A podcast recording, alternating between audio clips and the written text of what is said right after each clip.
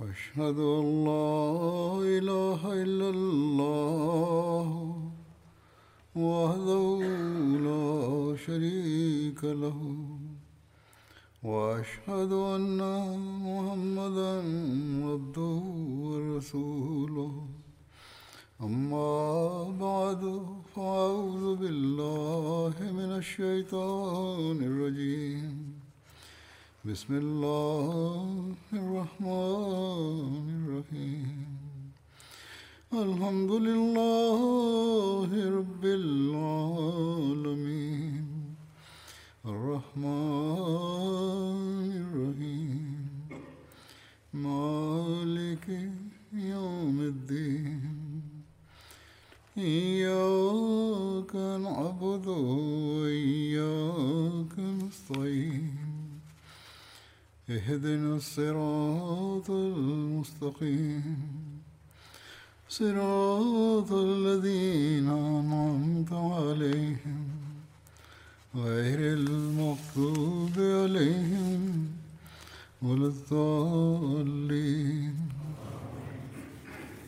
Hazrat Amirulmuminin Mwenyezi Mungu amsaidie sana anasema nilikuwa naeleza kuhusu sifa za abubakar sadiq raziallahu taala anhu leo pia nitaendelea na mada hiyo hiyo imesimuliwa na aisha raziallahu taala anha ya kwamba aya allazina stajabu lillahi warasuli min badi ma asabahum lqarh lilazina ahsanu minhum wattaqau ajrun azim yani wale waliomwitikia allah na mtume baada ya majeraha kuwapata kwa wale waliofanya wema miongoni mwao na kumcha allah utakuwa ujira mkubwa. Kuhusu aya hiyo yeye alimwambia urwa ya kwamba ewe mtoto wa dada yangu baba yako hazubair na hat abubakar walikuwa miongoni mwao ambapo siku ya ohod mtume salllahualhi wasallam alipopata uzia aliyoupata na washirikina wakaondoka mtume salllahualhi wasallam akapata wasiwasi juu yao kwamba wasije wakarejea. Hivyo mtume saa salam akasema kwamba nani atakwenda nyuma yao? Watu sabini wakajitokeza kwa ajili ya kazi hiyo. Urwa alikuwa akisema kwamba miongoni mwao walikuwepo abubakar na zubair raziallahu anhuma. Abu sufian wakati wa vita vya uhud alipokuwa mlimani naye akasema kwamba mwakani katika siku hizi hizi tutakutana tena katika eneo la badar na mtume sawasalam akakubali wito wake. Abu sufian kwa haraka tu akiwa na jeshi lake akaelekea makka matukio yatokayo mbele hatmiza bashir ahmad sahib ameyaeleza kama hivi ya kwamba mtume salallahu alaihi wasallam kama kuchukua tahadhari akitayarisha kundi la masahaba sabini ambao hat abubakar sidik na hat zubair pia walikuwa ndani yake alituma nyuma ya jeshi la quraishi. Hiyo ni riwaya ya bukhari wanahistoria wengine wanasimulia hivi ya kwamba mtume salallahu alehi alimtuma hat ali au kwa mujibu wa riwaya zingine alikuwa amemtuma saad bin waqas kwenda nyuma ya quraishi na akamwambia ya kwamba nilete taarifa ikiwa jeshi la quraishi lina nia ya kuishambulia madina. Na mtume saa salam akamwambia kwamba quraishi kama watakuwa wamepanda ngamia na kuwatembeza farasi bila watu basi uelewe kwamba wanarejea upande wa makka na hawana nia ya kuishambulia madina. Na kama watakuwa wamepanda farasi hapo ujue kwamba nia yao si nzuri. Na mtume saa salam akamsisitiza ya kwamba jeshi la quraishi likielekea madina taarifa yake iletwe kwake. Na mtume saa salam akasema kwa jaziba sana ya kwamba quraishi wakishambulia madina basi wallahi sisi tukipigana nao tutawaonjesha ladha ya shambulio hilo. Hivyo mtume watu waliotumwa na mtume salallahu alaihi wasallam wakaenda nyuma yao na katika muda mfupi tu wakarejea na habari hii ya kwamba jeshi la quraishi linaelekea upande wa makka. Hat anas bin malik alisimulia ya kwamba hat abubakar baada ya kifo cha mtume salallahu alaihi wasallam alimwambia hat umar ya kwamba twende kwa ume eman na tumtembelee jinsi mtume salallahu alaihi wasallam alivyokuwa akimwendea kukutana naye. Hat anas alisema ya kwamba sisi tulipofika kwake yeye akaanza kulia. Wao wawili wakasema kwamba kwa nini unalia chochote kilichopo kwa allah ni bora kwa mtume wake?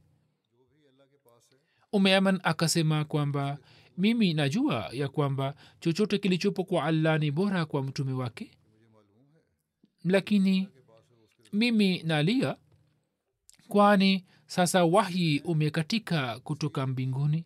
Hat anas anasema ya kwamba ume aman akawafanya wote wawili kulia yani kwa sababu yake hawa pia wakaanza kulia. Yani wao pia wakaanza kulia pamoja na ume aman. Nabii salallahu wasalam alisema ini watu allah alinituma kwenu na nyini mlisema kwamba wewe ni mwongo. Na abubakar akasema kwamba wewe ni mkweli na yeye akanihurumia kwa mali na kwa nafsi yake almuslih maud raziallahu taala anhu anasema hat abubakar raziallahu taala anhu ndiye mtu ambaye kuhusu yeye mtume mtukufu salallahu alaihi wasallam anasema ya kwamba kila mmoja wenu alinikataa lakini abubakar alikuwa mtu ambaye sikuona upotofu vovote ndani mwake. Wakati wa suluhu ya hudabia mkataba wa suluhu ulipokuwa unafanywa kati ya mtume salallahu alaihi wasallam na makuraishi wa makka na mtume salallahu wasallam sawa na masharti ya mkataba alimrudisha abu jandal wakati ule masahaba walikuwa wamepata hasira kali. Akieleza habari hiyo mirza bashira masahib ameandika ya kwamba waislamu walikuwa wanaona manzari haya na kwa sababu ya ghera ya kidini damu yao ilikuwa imechemka lakini mbele ya mtume salllahu alaihi wasallam walikuwa wamekaa kimya. Mwishowe hat umar hakuweza kujizuia yeye akaja karibu na mtume saa salam na akasema kwa sauti yenye kutetemeka ya kwamba je wewe si mtume wa allah aliye mkweli mtume akasema kwamba ndiyo ndiyo mimi ni mtume wake hatumara akasema je hatuko juu ya haki na adui wetu si juu ya batili? Mtume akasema kwamba ndivyo ilivyo. Omar akasema kwamba tena katika swala hili la dini yetu kweli kwa nini tuvumilie mazila haya? Mtume saa salam kwa kuona hali hat umar akasema kwa maneno mafupi angalia umar mimi ni mtume wa allah na mimi najua matakwa ya allah na mimi siwezi kufanya kinyume chake. Yeye ndiye msaidizi wangu. Lakini hat omar hakuweza kuelewa kwa sababu ya tabia yake. Hivyo akasema kwamba je ulikuwa hukutuambia ya kwamba sisi tutafanya tawafu ya baitullah? Mtume akasema kwamba ndio bila shaka nilikuwa nimesema. Lakini je nilikuwa nimewaambieni kwamba tawafu hiyo lazima tutaifanya mwaka huhu umar akasema hapana hukusema hivyo.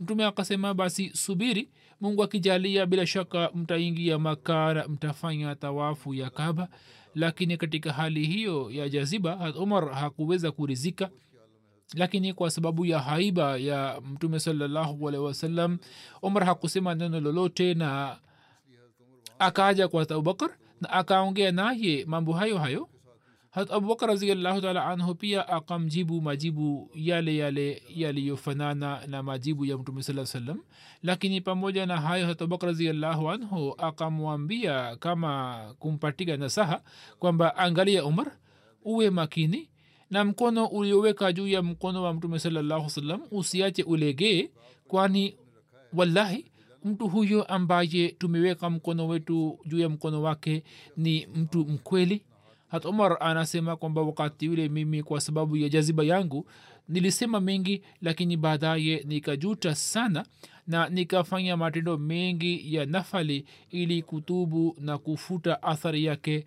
Yani nikatoa sadaka na nikafunga saumu na nikaswali sala za nafali na nikawacha huru watumwa ili doa hilo la udhaifu wangu lifutwe. Almusleh maud raziallahu taala anhu pia akieleza kuhusu tukio hilo ameandika kwamba anasema safari moja mtume saa salam akielekea kwa masohaba zake akasema ya kwamba mimi niliwaamuruni sana lakini saa nyingine nikaona hisia fulani za kupinga kwa baadhi yenu wenye ikhilasi lakini hisia hiyo sijawahi kuiona kwa abubakar. Basi wakati wa suluhu ya hudabia mtu kama hat umar naye alipata wasiwasi na katika hali hiyo hiyo ya kiherehere akamwendea hata abubakar na akasema kwamba je allah hakutuahidi kuhusu umra? Abubakar akasema kwamba ndio ilikuwa ahadi ya allah. Ye akasema kwamba je allah hakutuahidi ya kwamba yeye atatunusuru na atatusaidia? Hata abubakar akasema kwamba ndio ilikuwepo. Umar akasema sasa je tumefanya umra? Hata abubakar akasema kwamba umar lini allah alikuwa amesema kwamba tutafanya umra mwaka huu. Kisha umar akasema kwamba je tumepata ushindi na msaada? Hatubakar akasema kwamba allah na mtume wake wanajua vizuri kuliko sisi maana za ushindi na nusura. Lakini umar hakurizika na jibu lake.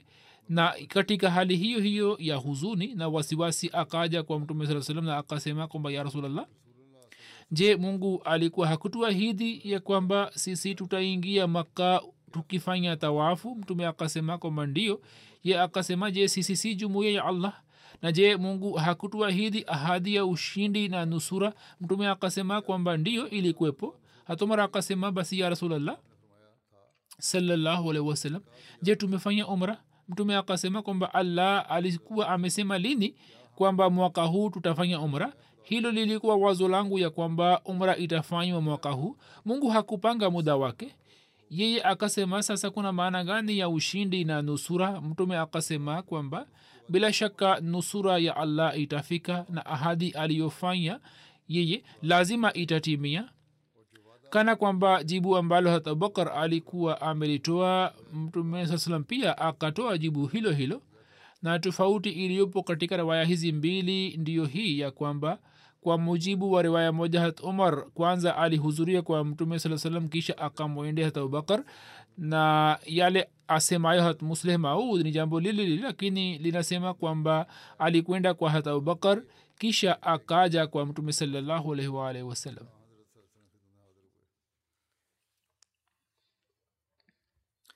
Imesimuliwa na hata abu hurara raziallahu taala anhu ya kwamba watu wawili walibishana mmoja alikuwa kutoka kwa waislamu na mwingine alikuwa kutoka kwa wayahudi. Muislamu alisema kwamba naapa kwa yule ambaye amemjalia muhammad saa salam ubora juu ya walimwengu wote. Hapo myahudi akasema kwamba naapa kwa yule aliyempatia musa fadhila juu ya ulimwengu wote.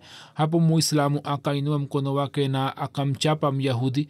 Myahudi huyo akamwendea mtume saa salam na akamwambia kuhusu yale yatokayo baina yake na baina ya muislamu.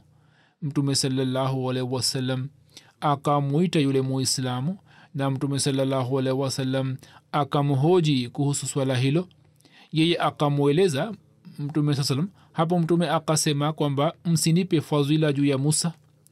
Chini ya maelezo ya hadisi hiyo imeandikwa ya kwamba muislamu ambaye alimchapa myahudi yeye alikuwa hata abubakar hiyo ni riwaya ya bukhari. Almusleh maud akieleza tukio hili amesema hivi ya kwamba mtume mtukufu salallahu alaihi wasallam alikuwa akijali sana hisia za watu wa dini zingine. Safari moja myahudi mmoja alisema mbele ya abubakar ya kwamba naapa kwa musa ambaye mungu amempatia ubora juu ya manabii wote. Hapo abubakar akamchapa kibao. Mtume saa salam alipopata taarifa ya tukio hilo mtume salallahu alih wasalam akamwita hata abubakar na akakasirika juu yake musleh maud anasema ya kwamba tafakarini ni serikali ya waislamu na myahudi mmoja anampa musa ubora juu ya mtume salallahu alaihi na anatumia maneno ambayo yanamkasirisha abubakar raziallahu anhu ambaye alikuwa na moyo mpole sana na yeye anamchapa lakini mtume saa anakasirika juu yake na anasema kwamba kwa nini ulifanya hivyo?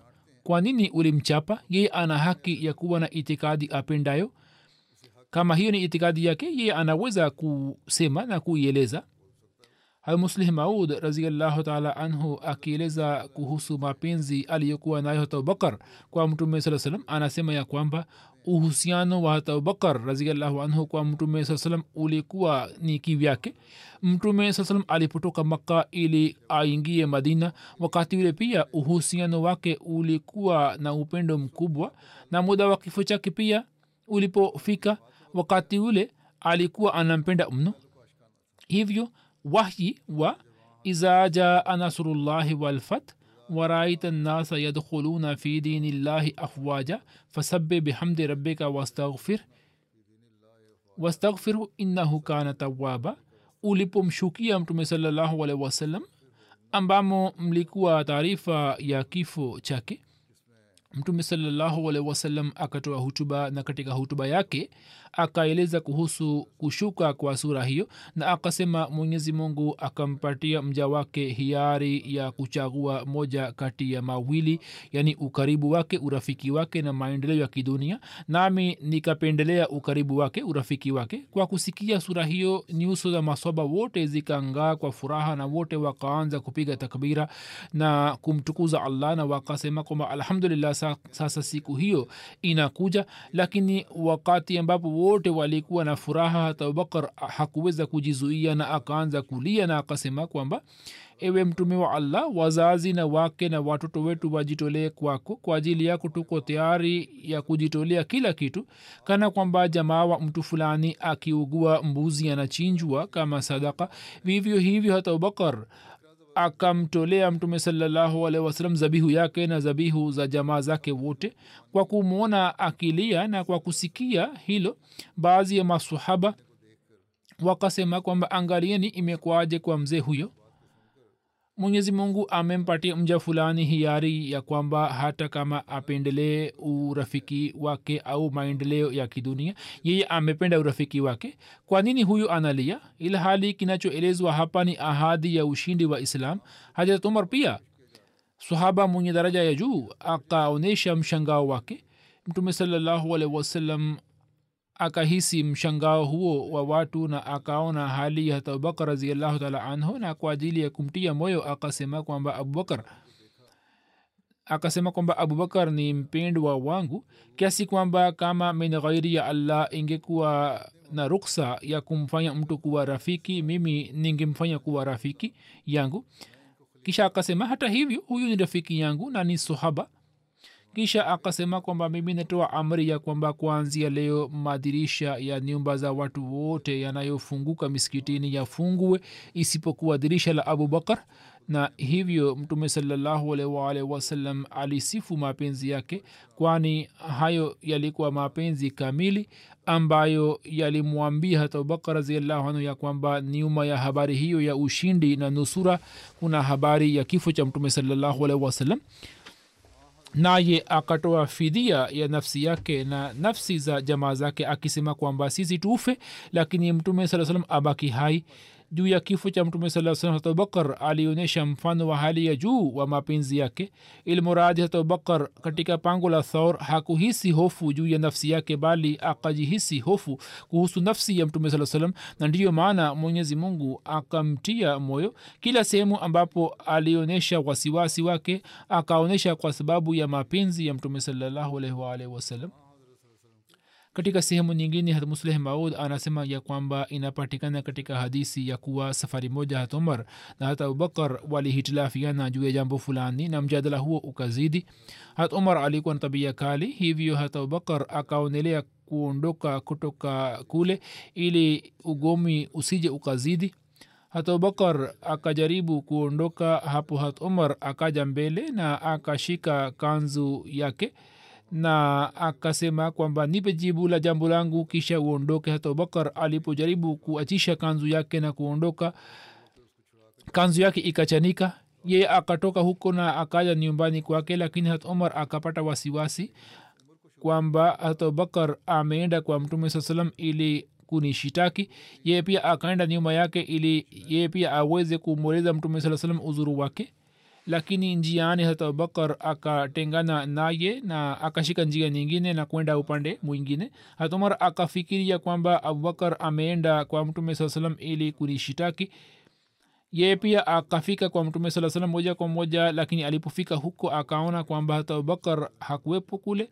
Lakini kwa kuwa alikuwa amehisi majuto moyoni mwake hivyo akasema kwamba ya rasulllah mimi nimekosea na nimemtendea abubakar kwa ukali hat abubakar hana kosa lolote mimi ndiye mwenye makosa hat umar alipofika kwa mtume salallahu wasalam mtu fulani akaenda kumwambia hat abubakar ya kwamba hat umar ameenda kwa mtume salallahu salam ili akushitaki hat abubakar akapata wazo moyoni mwake kwamba inabidi niende kujitetea ili mtume saa salam aweze kupata aweze kujua kuhusu mambo yote na niweze kujieleza kwake. Hata abubakar alipofika kwa mtume saa salam na hata umar alikuwa anasema kwamba ya rasulllah mimi nilikosea. Mimi nikabishana na abubakar na nikachana kanzu yake mtume salallahu alih wa sallam aliposikiliza maneno yake athari za hasira zikazuhiri usoni mwake mtume saa akasema kwamba eni watu imekwaje kwenu? Wakati dunia nzima ilipokuwa ikinikataa na nyinyi pia mlikuwa wapinzani wangu wakati ule huyo alikuwa abubakar ambaye aliniamini na kwa kila njia akanisaidia. Kisha akasema kwa huzuni kwamba sasa je hamtaniacha mimi na abubakar mtume saa salam alikuwa akisema ndipo hata abubakar akaingia ndani. Musleh maud raziallahu taala anhu akieleza maelezo yake ya mbele anasema kwamba huu ni mfano wa mapenzi ya kweli ya kwamba hata abubakar alipoingia ndani yeye alifanya nini alionyesha mfano wa aina gani hat musleh maud anajenga hoja akisema kwamba huo ni mfano wa mapenzi ya kweli ya kwamba badala ya kueleza uzuru wake na kujitetea akisema kwamba ya rasulllah mimi sikukosea bali umar akakosea. Ye alipoona kwamba mtume saa salam amepata huzuni moyoni mwake hivyo yeye hakuweza kuvumilia kwamba kwa sababu yangu mtume saa salam apate uzia hivyo mara baada ya kufika kwake akaja kuketi mbele ya mtume saa salam huku akipiga magoti mbele yake na akasema ya rasulllah omar hakukosea mimi nilikuwa nimekosea. Angalieni hat abubakar kwa kiasi gani alivyokuwa akimpenda mtume saa salam ye hakuweza kuvumilia kwamba mpendo wake apate uzia fulani kwa kuona kwamba mtume saa salam amemkasirikia hat omar. Hat abubakar hakufurahi juu yake kikawaida watu wanakuwa na tabia hii ya kwamba wanapoona adui wao akipewa adhabu wanafurahi juu yake. Kwamba huyu ameadhibiwa au mtu fulani amekasirika juu ya adui wake lakini mpendo wa huyo wa kweli wa mtume saa salam hakupenda habari hiyo ya kwamba mtume apate huzuni fulani hata kama sababu yake iwe nini akasema kwamba mimi nakubali kosa langu lakini sitamwacha mpendo wangu apate huzuni. Na akasema kwamba ya rasulllah omar hakukosea. Mimi nilikuwa nimekosea. Musleh maud anasema ya kwamba hata abubakar kwa ajili ya kumwondolea mtume salallahu wa salam huzuni ijapokuwa ni mazlum yani amezulumiwa lakini anakiri kwamba ni mzalimu ili moyo wa mtume sasa usipate uzia. Sasa kivipi hiyo inaweza kutokea ya kwamba mja aliye muumini kwa ajili ya kupata ridhaa ya allah asifanye kazi ile ambayo impeleke karibu na ridhaa ya allah? Hiyo ndiyo alama ya mumini ya kwamba kwa ajili ya kumfurahisha allah afanye kazi zote na asitende kitendo chochote ambacho kinaweza kumkasirisha allah kisha musleh maud raziallahu taala anhu anasema katika sehemu nyingine safari moja hat umar alimjia mtume saa salam na kitabu cha taurati na akasema ya kwamba ya rasulllah hii ni taurati. Mtume saa salam kwa kumsikia umar hakusema jambo lolote lakini hat umar kwa kufungua taurati alianza kuisoma. Hapo zilitokea athari za kuto kuipenda juu ya uso wa mtume saa salam hat abubakar alipoona jambo hilo ye akamkasirikia hat omar na akasema kwamba je huoni ya kwamba mtume salallahu alaihi hakupenda hiyo?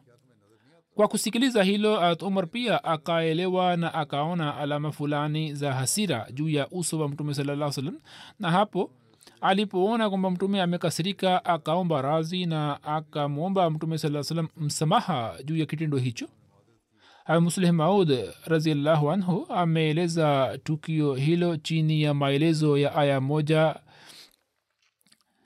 na kukasirika kwa mtume salallahu alaihi waalihi wasallam kulitokana na kusoma kwa aya ile ya taurati ambayo ni kinyume cha mafundisho ya islam.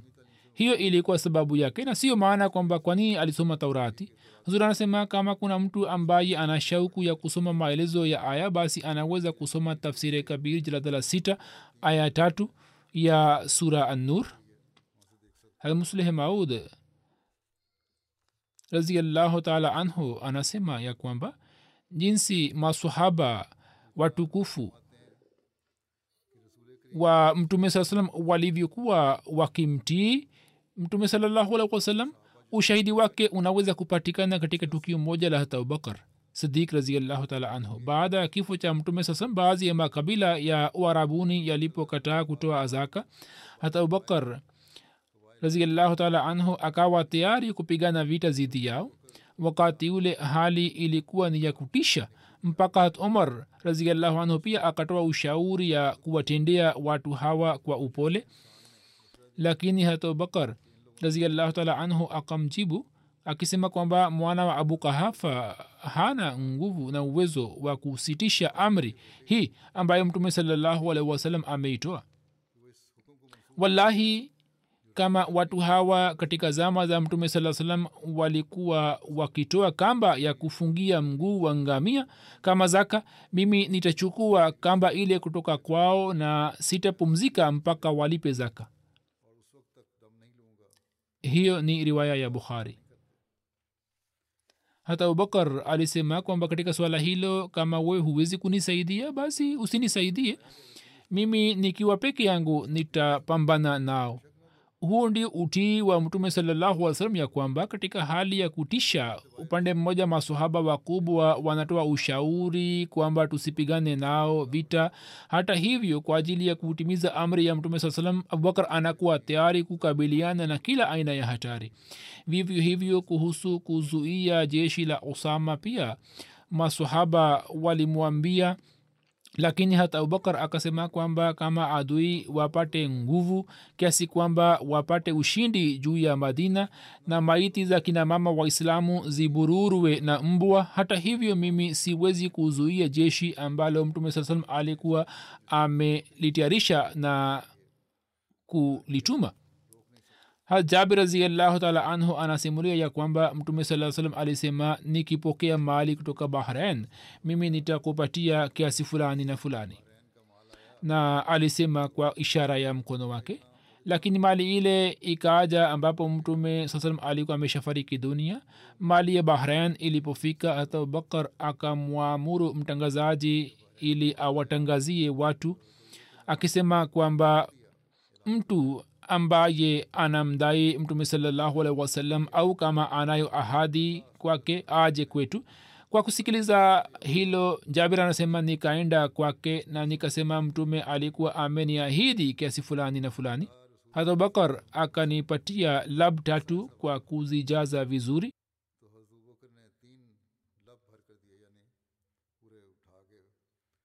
Ali bin madini alikuwa akisema ya kwamba safian kwa kuinua mikono miwili alikuwa anajaza lab yani alikuwa amempatia kwa mikono miwili. Abu said khudri anasimulia ya kwamba mali kutoka bahrain ilipofika mimi nilimsikia mnadi wa abubakar akiwatangazia watu kwamba mtu ambaye mtume saa salam awe amemwahidi ahadi yeye aje watu walimjia abubakar ye alikuwa anawapatia. Kisha hat abu bashir mazni akaja ye akasema kwamba mtume sasam alikuwa amesema abu bashir mali ikinijia uje kwangu.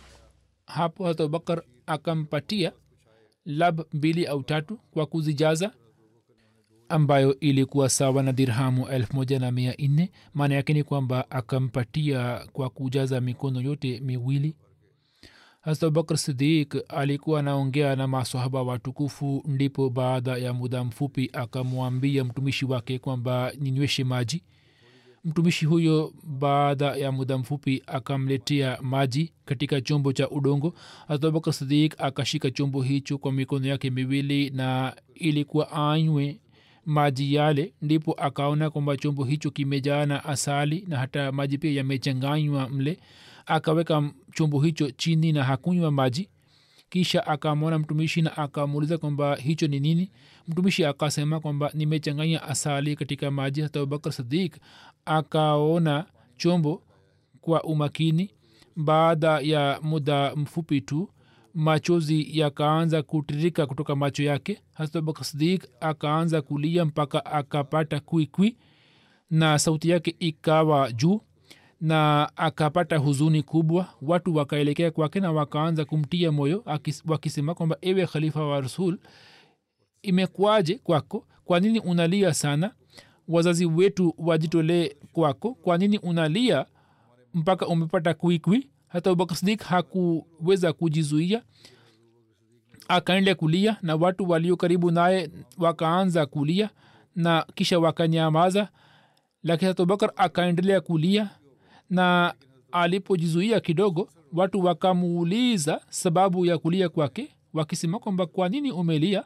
Kitu gani kimekufanya mpaka ulie sana? Hata bakar sidik akafuta machozi yake na kitambaa na kwa kujizuia akasema kwamba mimi katika siku za marazi ya mtume saa salam nilikuwa kwake na mimi nilimwona mtume saa salam anaondoa kitu fulani kwa mkono wake lakini mimi sikuweza kuona kitu hicho. Mtume alikuwa akisema kwa sauti hafifu kwamba ondoka kutoka hapa ondoka kutoka hapa. Mimi nikaona hapa na pale lakini sikuweza kuona kitu chote nikasema kwamba ewe mtume wala salallahu alih wa sallam mimi nimekuona unaondoa kitu fulani kutoka kwako ilhali mimi sioni kitu chochote kwako. Mtume salallahu alaihi wasallam akaeleka kwangu na akasema kwamba kwa hakika hiyo ilikuwa dunia ambayo ilinijia kwa starehe zake zote mimi nikaiambia kwamba ondoka kutoka hapa. Hiyo ilikuwa hali fulani ya kashf kwamba ondoka kutoka hapa. Dunia ikaondoka ikisema kwamba kama wewe umesalimika kutoka kwangu basi haina shida. Watu watakaokuja baada yako hawataweza kujisalimisha kutoka kwangu. Hazabak sadik akatikisa kichwa yake kwa huzuni na akasema kwa sauti yenye huzuni kwamba eni watu mimi pia kwa kuona maji haya yaliyochanganywa na asali nikapata hofu kwamba dunia isije ikanikamata na ndio maana nikalia mpaka nikapata kwikwi katika ushindi wa iraq waislamu walipata shuka yenye thamani. Hat khalid kwa ushauri wa wanajeshi akamtumia abubakar sidik kama zawadi na akasema kwamba wewe upokee shuka hiyo. Shuka hiyo tumetuma kwa ajili yako. Abubakar hakupenda kuichukua shuka ile na hakuwapatika jamaa zake bali akampatia hat imamu husein raziallahu taala anhu. Huzur amesema habari zinazobaki nitazieleza katika siku za usoni.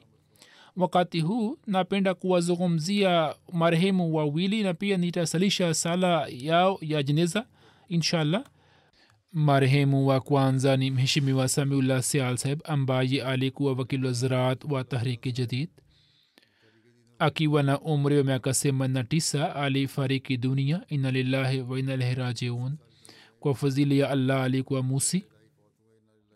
Baba yake alikuwa rahmatullah sial saheb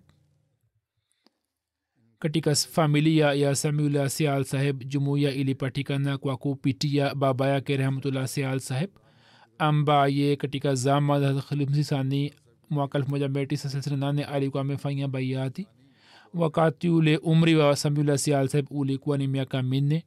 Mama yake alipojua kuhusu baiati ya mume wake akamwacha mume wake na akamchukua huyu na kwenda kwa wazazi wake. Tukio hilo lilipoelezwa mbele ya khalifmsisani huzur alimwambia baba yake kwamba ufanye kesi na umchukue mwanao kesi ikafanywa na mtoto huyo akaletwa kwa baba yake na baba yake akamlea. Baba wa samuel sial saheb wakati wa kutokea ufisadi alikuwa amewawa shahidi katika mashiriki mwa punjab. Kisha jamaa zake ambao walikuwa si waahmadia walijaribu kumchukua tena na walijaribu ku, kumchochea zidi ya jamaati lakini ye hakuacha ahmadiyat. Mwaka 1949 alifanya metric kutoka talimursalam high school. Mwaka 1954 alifanya ba kutoka talimursalam college na kisha mwaka 56 akafanya ma shumariyat katika government college lahore. Ana wana wawili mmoja ni daktari anaishi canada na mwingine ni iftiharullah sial saheb ambaye ni incharge katika tahrika jadid nani wakfe zindigi mwaka 1949 sial saheb alijitolea wakfu. Na pamoja na wakfin wengine akafanyiwa interview na musleh mod raziallahu anhu mwenyewe aliandaa mtihani kwa ajili yao. Na baadaye sawa na mwongozo wa musleh maud raziallahu anhu akapata admission katika talimalislam college lahore na hapa akafanya bsc na baadaye akafanya msc katika mada hiyo ya takwimu mwaka 1953 aliteuliwa katika ofisi mbalimbali mbali, na akaendelea kufanya kazi kuanzia mwaka sitini hadi sitini na tatu. Alipata bahati ya kuitumikia jamaat katika nchi ya sierra mwaka elfu moja mia tisa themanini na tatu khalifulmsi rabi rahimullah taala akamteua wakilo ziraat na wakil wa santo tijarat kuanzia themanini na nane hadi tisini na tisa akaitumikia jamaat kama wakilo diwan na kuanzia tisini na tisa hadi elfu mbili na kumi na mbili akaitumikia jamaat kama wakilo ziraat na santo tijarat na akaendelea kuitumikia jamaat hadi kifo chake kama wakilo zaraat ameweza kuitumikia jamaat kwa alikuwa mjumbe wa kamati mbalimbali za anjuman na tahrike jadid na alikuwa mkurugenzi wa baadhi ya makampuni yaliyosajiliwa serikalini. Na pia katika khudamulahmadia aliweza kutoa huduma kama muhtmim kwa muda mrefu na aliweza kufanya kazi katika idara mbalimbali. Mbali mke wake bi amatul hafiz sial sahiba anasema kwamba katika muda huo wote wa miaka sitini na nne nimeona kwamba mume wangu alikuwa mwema mwenye kunipenda sana na mwenye kumtegemea allah. Alikuwa anawatanguliza wengine juu ya shughuli zake na alikuwa anazitanguliza amri za khalifa wakat juu ya mambo yote. Anasema nilipoolewa mwanzoni alinifahamisha kwamba mimi ni wakfu zindigi yani nimejitolea wakfu na mke wa mtu anayejitolea wakfu pia anakuwa wakfu. Kisha anasema kwamba alikuwa anawatumikia maskini na alikuwa anawakarimu sana watu. Mwanaye iftiharullah seal anasema kwamba alikuwa na unyofu mkubwa na jamaat na upendo mkubwa na jamaat mwaka elfu moja mia tisa arobaini na saba baba yake alipouawa shahidi ye akawa peke yake. Na kama ilivyoelezwa kwamba jamaa zake kutoka jamaa zake baba yake ndiye aliyekuwa ahmadia na mama yake pia alikuwa amemwacha. Jamaa zake wakamwambia kwamba uache ahmadiyat sisi tutabeba matumizi yako yote ya masomo na mengine lakini yeye kutokana na kumpenda ahmadia na kuwa na imani kamili juu ya ahmadiyat akasema kwamba hata kama nife nikiwa na nja sitaacha ahmadiyat na kisha akaendelea kusimama imara juu ya imani yake hiyo. Alikuwa akitamani sana kwamba silsila hiyo ya wakf iendelee katika vizazi vyake. Anasema nilipojitolea wakfu akafurahi sana.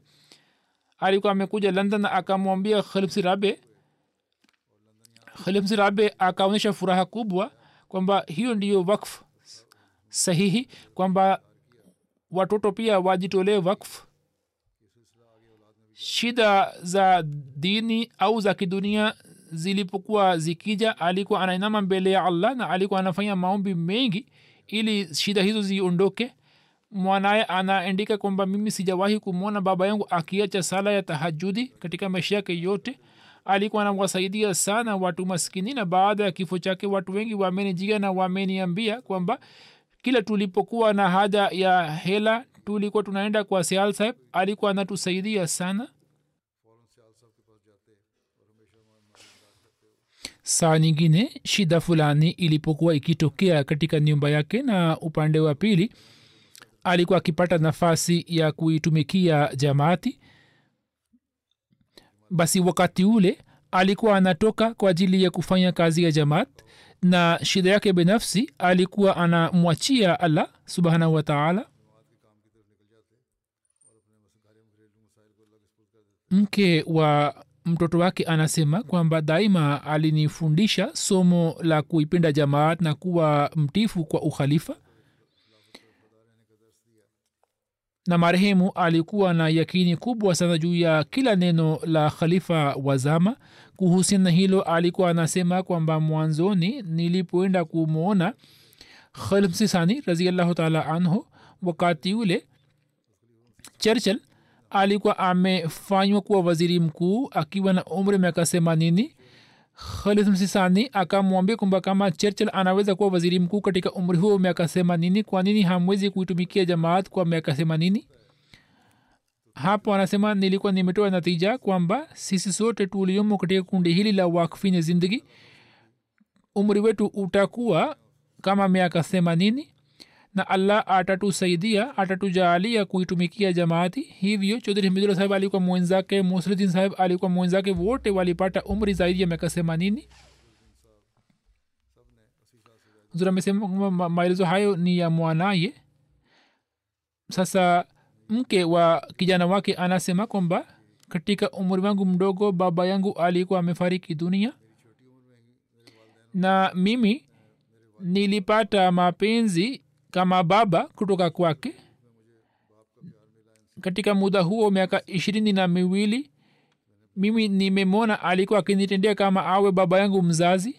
Alikuwa anapenda ahmadiyat na ukhalifa alikuwa anawapenda watu maskini na alikuwa mtu mkweli alikuwa anamkumbuka allah alikuwa anamshukuru allah juu ya mambo yote alitoa mchango mkubwa katika kuwalea watoto wangu na aliwafundisha tafsiri ya kurani tukufu na alikuwa anawahimiza wasome vitabu vya masihi maula saa salam na pia alikuwa anafanya mtihani wao anasema kwamba watoto wangu walipokuwa wakiketi kwa babu yao yeye alikuwa anawasimulia matukio mbalimbali ya historia ya jamaat na kuhusu mapenzi ya makhalifa.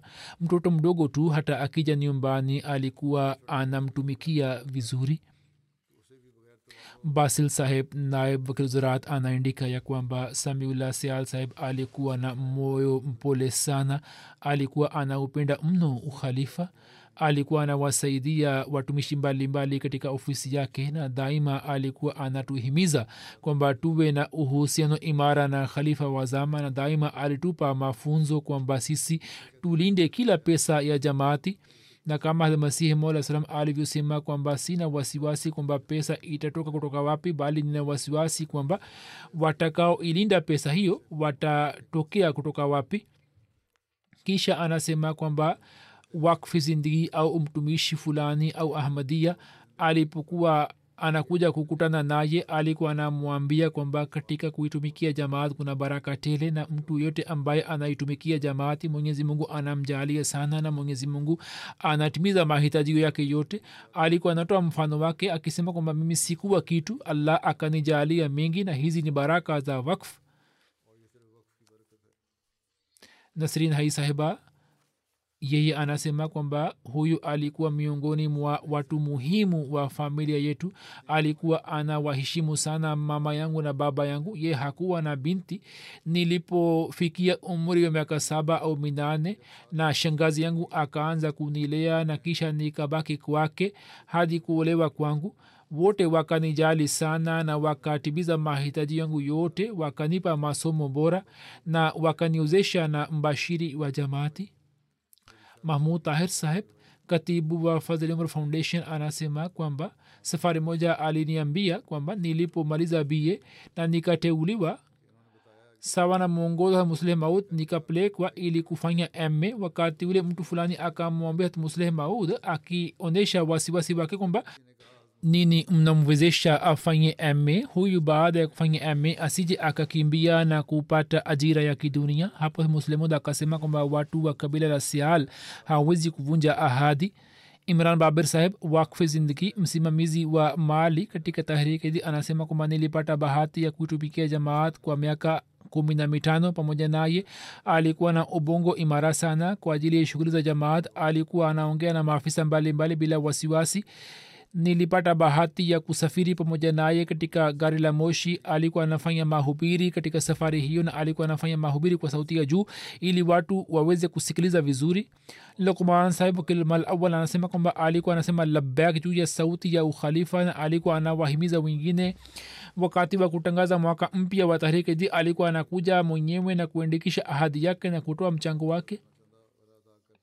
Shekh haris saheb anafanya kazi katika tahrike jadid anasema kwamba nilipofanya wakf yeye akanisaidia sana. Alikuwa ananitendea kwa mapenzi na kwa huruma. Alikuwa na ushujaa mkubwa sana. Alikuwa na wasiwasi kuhusu pesa na mali za jamaati. Kisha haris saheb anaandika kwamba mwaka elfu mbili na kumi na tano engineer javed saheb chairman pakistan union council islamabad alikuja kuitembelea rabwa. Yeye akapelekwa kwa wazee mbalimbali na pia kwa sial saheb. Katika kikao hicho sial saheb akafanya mahubiri na akafanya mahubiri vizuri sana. Mwenyezi mungu amrehemu na amghofirie marehemu. Mwanaye ambaye ni wakfe zindagi mwenyezi mungu amjalie kutimiza wakfu wake. Na mwenyezi mungu awajalie jamaa zake utulivu na amani marehemu anayefuata ni bi sadika begam sahiba mke wa ali ahmad saheb marhum mwalim wakfe jadid ambaye siku za nyuma akiwa na umri wa miaka themanini na mitano alifariki dunia. Ina lillahi wa inalirajiun rajiun. Mwanaye ni abdul hadid tarik saheb ambaye ni mbashiri wa jamaat na ni mwalimu katika jame ahmad ya ghana. Alikuwa amezaliwa katika perochichi karibu na kadian baba yake abdurahman saheb alikuwa amefariki dunia katika ujana wake mwaka elfu moja mia tisa arobaini na nne. Almusleh maud raziallahu taala anhu akamlea mama yake mjane na watoto wake na akawaita kadian hatnawab amudulhafiz begam sahiba raziallahu taala anha akawaweka katika nyumba yake. Na mbashiri anasema kwamba bibi yangu aliendelea kupata bahati ya kumtumikia nawab amatulhafsib begam sahiba. Kisha baada ya kutokea uhuru wa india na pakistan musleh maud raziallahu anhu anasema kwamba alimtuma bibi yangu pamoja na watoto wake nasrabad sindh ambapo tukapata malezi. Kisha huyu alikuwa binti mkwe wa hatmia aladita saheb ambaye alikuwa sahaba wa masihi maud aa salam. Alikuwa mke wa wakfe zindigi alikuwa mama wa wakfe zindigi yeye alimsaidia mume wake ambaye alikuwa ametoa wakfu na aliishi maisha kwa njia nzuri na akamsaidia mume wake. Hakumwomba kitu chochote alikuwa na sifa chungu nzima kama vile unyenyekevu kuwatumikia wageni akiwa na moyo mpole kurizika kwa kile alicho nacho subira na azma imara. Hakulalamika kuhusu kitu chochote hakusikiliza madhambi ya watu wala hakueleza madhambi yao au maasi yao na aliwatendea jamaa zake kwa wema na kwa ikhilasi alikuwa na swali sala ya tahajudi na kuswali sala tano. Alikuwa nasoma kuna tukufu bila ya kukosa. Katika siku za mwisho wakati wa swala alikuwa wakati wa swala alipokuwa anashindwa kuswali alikuwa anafanya maombi kwamba mungu unijalie siha ili niweze kufanya ibada yako.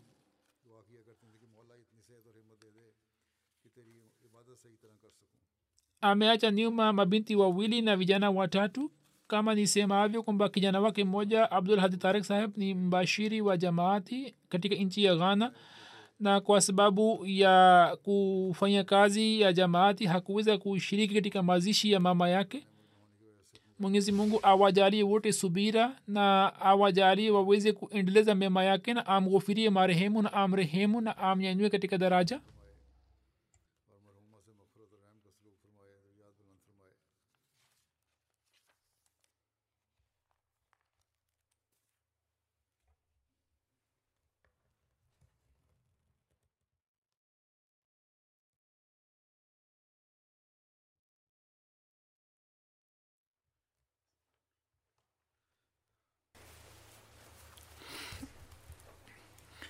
الحمد لله الحمد لله نحمده ونستعينه ونستغفره ونؤمن به ونتوكل عليه. ونعوذ بالله من شرور أنفسنا ومن سيئات أعمالنا.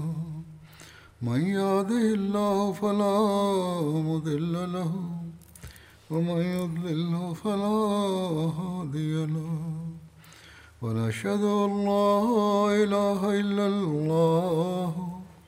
ونشهد أن محمدا عبده ورسوله.